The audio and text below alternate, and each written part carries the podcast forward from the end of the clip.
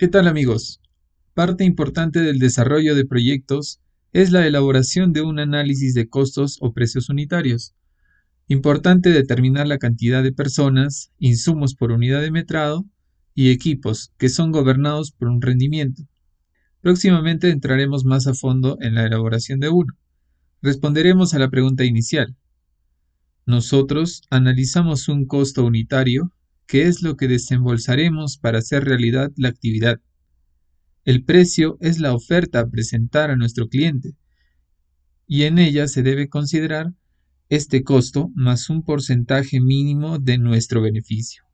Gracias por llegar hasta aquí, te invito a seguirme y aprender más sobre construcción e ingeniería.